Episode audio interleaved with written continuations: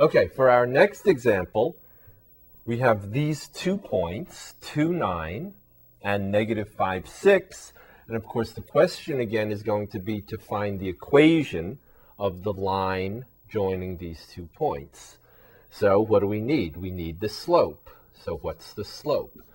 Again, it's the difference in the y's, y2 minus y1, divided by the difference in the x's. So it doesn't matter which one we call point 1 and which one we call point 2, but we have to be consistent. So if we call this point P2 and this point P1, then we'll have negative 6 minus 9 divided by negative 5 minus 2, which is what? Negative 15 over negative 7, or 15 over 7. Just uh, real quick, do it reversing. If we call this one P2 and this one P1, then y2 minus y1 over x2 minus x1 would be what? It would be, right, 9 minus negative 6 divided by, two, right, 2, you, in the same order, right? 9 minus the other guy, 2 minus the other guy. Okay? So 9 minus negative 6 is 9 plus 6. 2 minus negative 5 is 2 plus 5. So again, we would get 15 over 7. All right? So now we have the slope. We have two points. You can use whichever one you want. So if we have 15 sevenths as the slope, and if we have, I'll take the first one, 2, 9. All right. Then what? Then here we have the point, point, and slope. So we better use the point slope form. Either the slope difference in the y's over the difference in the x's is equal to 15 sevenths, or in the, the without the fraction form, right, y minus y1 equals m times x minus x1. I think I'll go back and, and do the one that I like.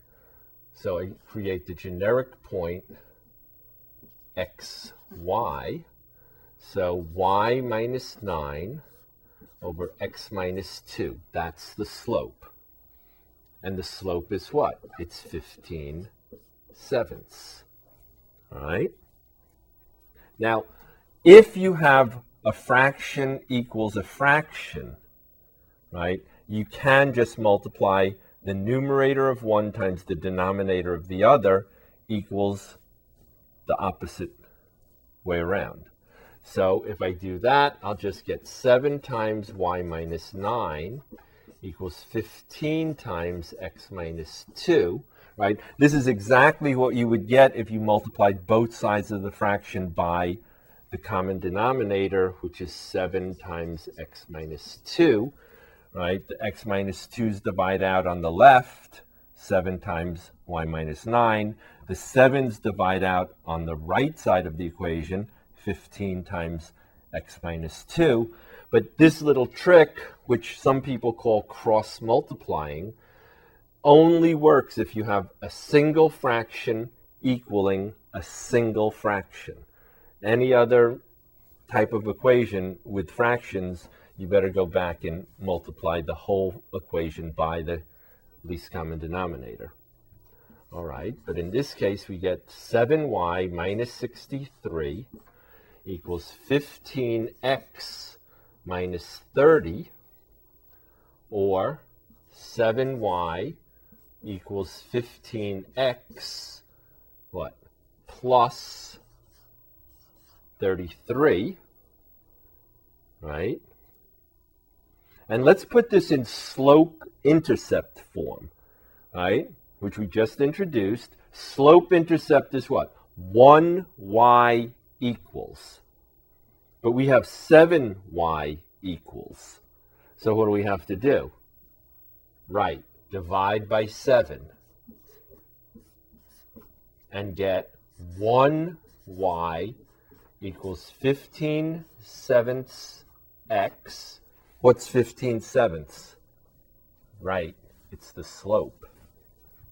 Plus 33 sevenths. And what is 33 sevenths? It'll be what? The y-intercept. Okay, so the slope is 15 sevenths, and the y-intercept is 33 sevenths. All right? Okay, there's two, there are two situations that are sort of special that I haven't addressed yet. All right? They're actually very simple situations, but sometimes very simple situations seem difficult. So they are a horizontal line, right? The horizontal line.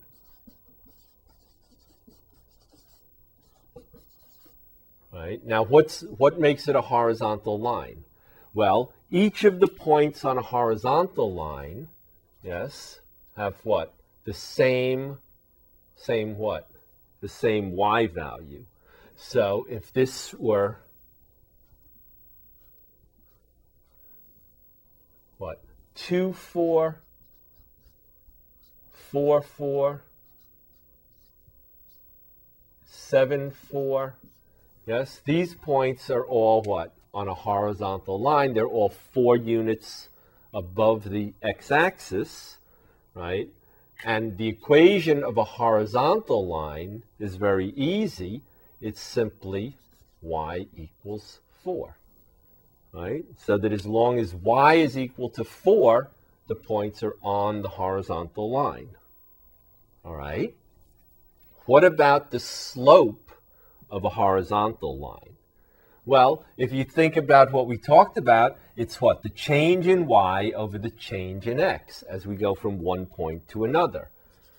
But what about the change in y if everyone has 4 as their y coordinate? Well, then the change in y is 0, and the change in x is whatever it is 2 here, 3 here, 5 here, right? So I'll just say 0 over 2 is 0, 0 over 3 is 0, 0 over 5 is 0. So very consistent with what we've been talking about, the slope is the same, but the slope of a horizontal line is 0.